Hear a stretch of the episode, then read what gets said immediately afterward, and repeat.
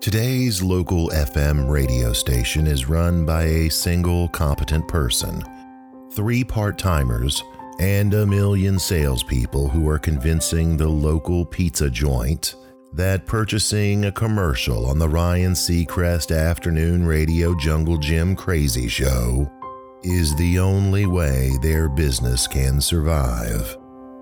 Meanwhile, Pandora, Spotify, and SiriusXM are eating FM radio's lunch.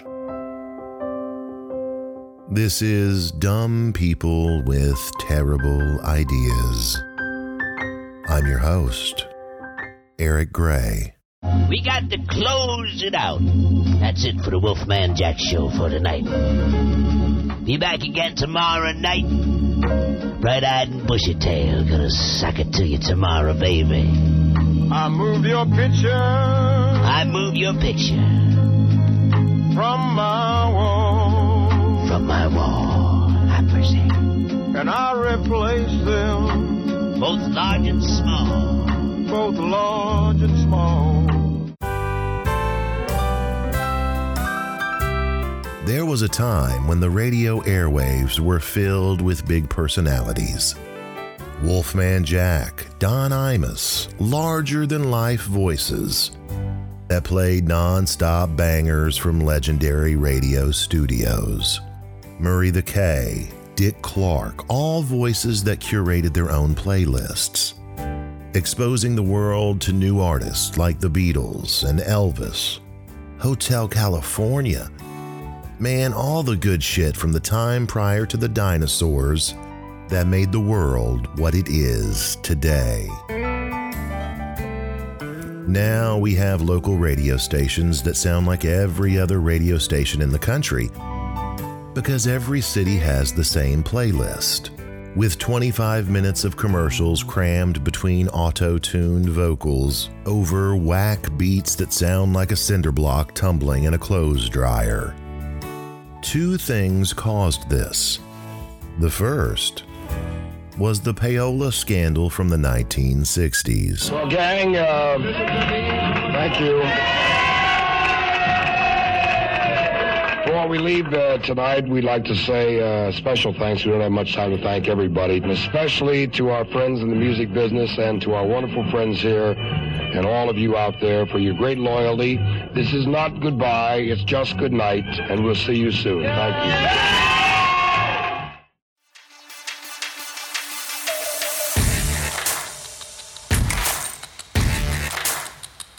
In 1960, Alan Freed, one of history's most legendary boss jocks, was indicted for the unforgivable sin of accepting $2,500 from a record company to play their records.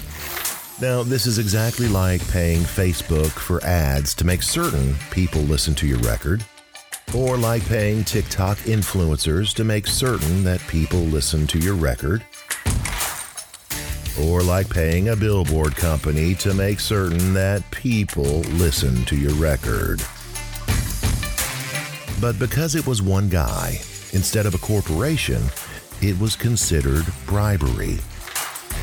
The government actually created a term for it payola, which sounds like a truly horrible thing. In actuality, it's just a rounding error in some record company's marketing budget. And while it's weird to consider this a bribe, and even weirder to consider this a criminal offense, Alan Freed, a disc jockey of considerable fame and talent, was stuck in the criminal justice system tighter than a hair in an oven baked biscuit. This DJ paid a small fine for accepting the $2,500, found it difficult to remain employed after this made up scandal, and drank himself to death five years later. Yet the money didn't stop flowing. Oh no. It just stopped flowing to the guys behind the microphone. Instead, a whole flurry of rules and regulations were passed to make certain that if there was any money to be had in the record promotion business, it would go to the bosses of the radio station instead. Through a series of legal loopholes, indie promoters became an important part of the radio business. Since it was now bribery to pay a DJ to play a record, music companies instead paid a third party independent promoter, an indie, not affiliated with any radio station whatsoever, and then those independent promoters paid the radio station. If it was bribery before, and it wasn't, it was still certainly bribery afterwards. But legal now because instead of two participants, now there were three. And this somehow made it all legal. Imagine if you had been counseled that sex was a sin, but a three way was completely fine.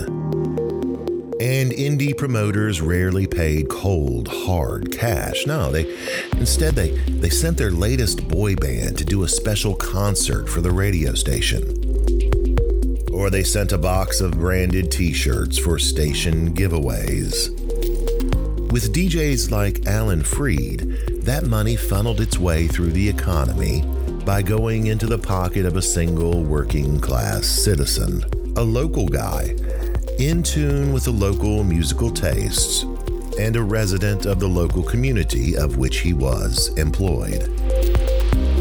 Through indie promotion, the t shirts or boy band appearances simply replaced the radio station's promotional budget, allowing that budget item to be zeroed out and the savings pocketed by the executives.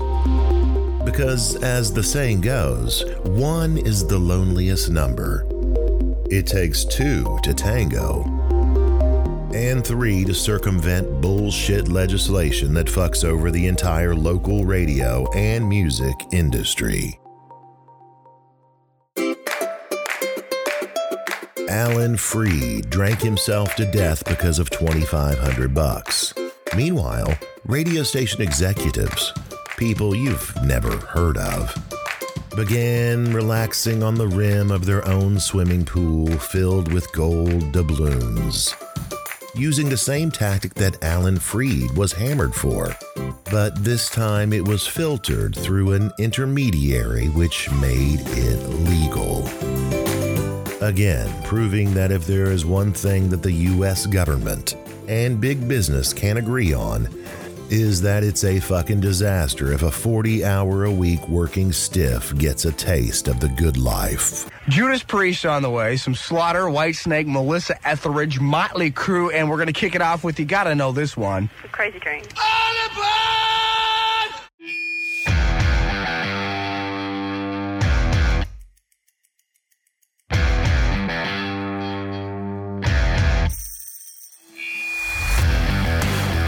In the early 1990s, radio was thriving. The best music by the best musicians were being played on the radio, perhaps for the last time ever. The East West hip hop beef raised the art form to new levels. Meanwhile, rock became grunge. And Garth Brooks was killing it in country. There was a lot of good stuff. Michael Jackson, Nirvana, Tupac, Soundgarden, The Stones, and Aerosmith, Prince, Snoop, Dre, Dixie Chicks. Oh my! Local radio stations programmed by local people had tailored each station to their own communities. But back then, local artists could still make it on the air. Program directors took chances on fresh faces, new sounds, gave groundbreaking bands a chance to fail or succeed entirely on their own merits, while letting the local audience decide. Every station sounded different because it was. Then, America's horniest president, Bill Clinton, skipped his afternoon blowjob to sign the Telecommunications Act of 1996. The second thing that caused FM radio to spiral into oblivion. This law is truly revolutionary legislation that will bring the future to our doorstep. This historic legislation, in my way of thinking, really embodies what we ought to be about as a country and what we ought to be about in this city. It clearly enables the age of possibility in America to expand. Prior to the Telecommunications Act of 1996, companies were limited to how many stations they could own in a market and how many stations they could own nationwide. Clear Channel in 1996 owned 40 stations nationally. That was the limit. The 1996 Telecom Act deregulated the market and relaxed the ownership caps. So that Clear Channel, only six years later, owned 1,200 stations nationally. And this buying spree cost Clear Channel a lot of money.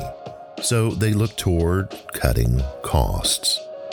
Suddenly, that local guy in Portland who programmed the local radio station to Portland's unique musical taste of banjos and pan flutes was fired and replaced by one creepy weirdo in Texas who chose all of the music for Clear Channel stations nationwide.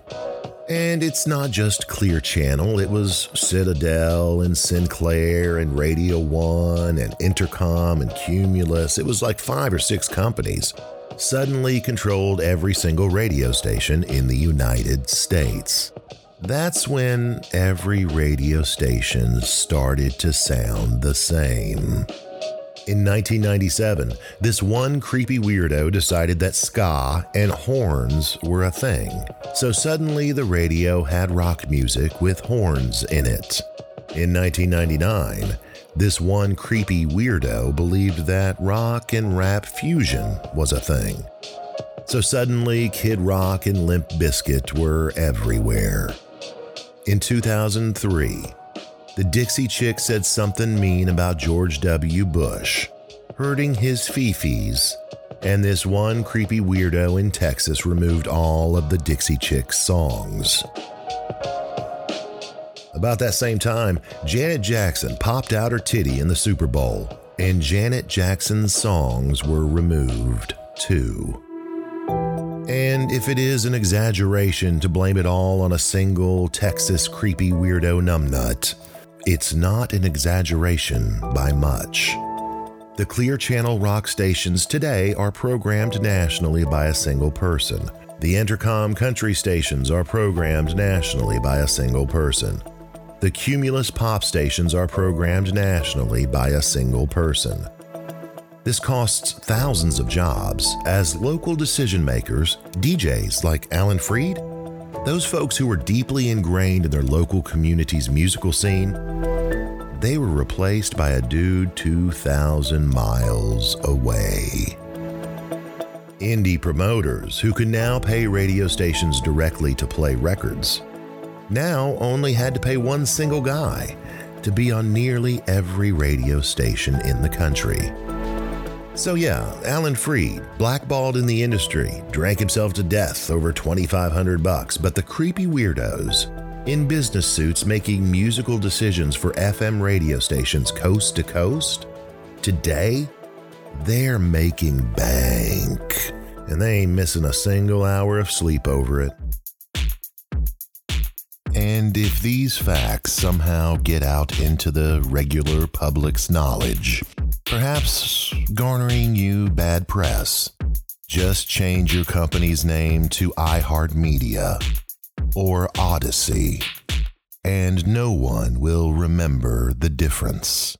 Nonetheless, we're here in the studio. It's this is the uh, recording studio, and what we do here is we voice track. If you don't know what voice tracking is, it's one of the tricks of radio, and it makes us sound like we're really here in the studio when we're really out golfing, really at home doing a whole lot of nothing. So I'm going to show you how that works, okay? Once the radio industry discovered centralized programming, they discovered centralized DJing. This is when your local radio DJ is fired and replaced by a person with a good voice 2,000 miles away. And this is called voice tracking, but it also includes syndication. Ryan Seacrest's show is on 130 radio stations worldwide in the same day. This replaces about 400 local jobs, people in your local communities that have lost their employment. Delilah had about 170 stations. The Breakfast Club has nearly 100. Steve Harvey has over 100. Now we're talking like 1,000 local DJ jobs, like Wolfman Jack or Dick Clark, that were replaced or more likely never found their way into broadcasting because there was no entry point. So if your music all sounds the same and the personalities are all the same, who works at your local radio station? Three dozen ad salespeople, a top heavy shit ton of managers and VPs and executives with titles, and one program director who works 16 hours a day making 40,000 a year and has no say in the hiring of the DJs, no say in the choosing of the music, no control over any promotions, really, except for the occasional ability to fart out a free Domino's pizza once every weekend to caller number 10.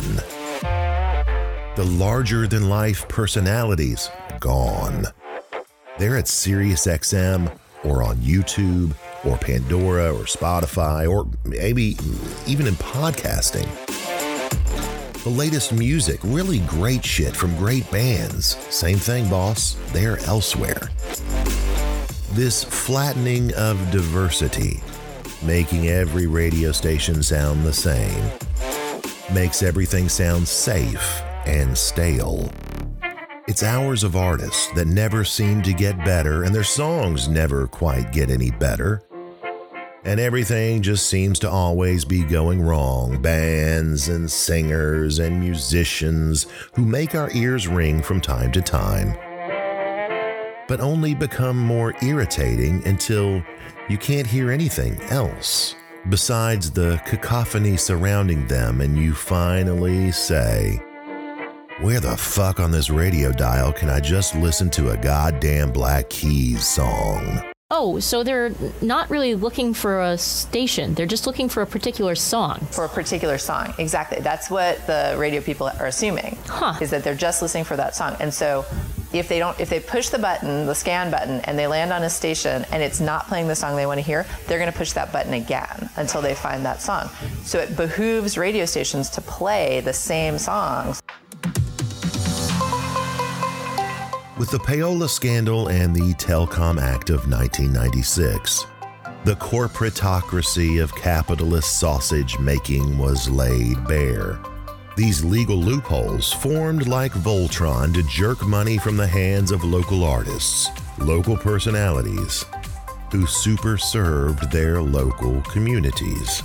This process has made breaking your song on a radio station about as difficult as breaking into the Oval Office in an Osama bin Laden costume. The connections necessary to engage with the music industry at this level have been blocked by gatekeepers responsible for running the few remaining media companies with any sway.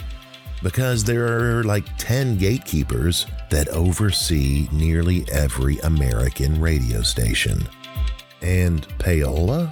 It still happens. That Hawaii vacation that your local radio station gives away to its listeners, it's paid for by a record company in exchange for playing a song. That $1,000 daily cash giveaway, well, that's a national contest. You're not competing to be the 20th caller in your city. You're competing to be the 20th caller nationwide. Again, because of centralized programming paid for by record companies in exchange for playing a song. And that money replaces the radio station's promotional budget, sure. But there's also cold, hard cash being delivered to the folks who control the national playlist. It's just more legal now, filtered through an indie promoter as an intermediary between the record company and the radio station. WAPI FM, Birmingham. Wait. Wrong station. The golden age of radio is gone. In its place are streaming apps and Wi Fi connected cars that allow each consumer to find the song they want when they want it, and also the air personality they want when they want it. It allows you to listen to this podcast, sure, but also Motley Crue and Common and Katy Perry at any time with the flick of just a few buttons. But it wouldn't be necessary if local radio stations hadn't become greedy, cheap, and corrupt. Nationwide, all at the same time. Hey, uh, season two, episode two, Dumb People with Terrible Ideas is over, Chief. I hope you enjoyed this episode on FM terrestrial radio. This podcast is produced and performed by Eric Gray, co written by TJ Small. Check out TJ's Medium page and Fiverr page for some of his truly excellent writing. Links to his work are in the show notes. And if you want more information on anything, really, or to contact me directly, go to ericexplains.com. That's E R I C explains.com. Thanks for listening.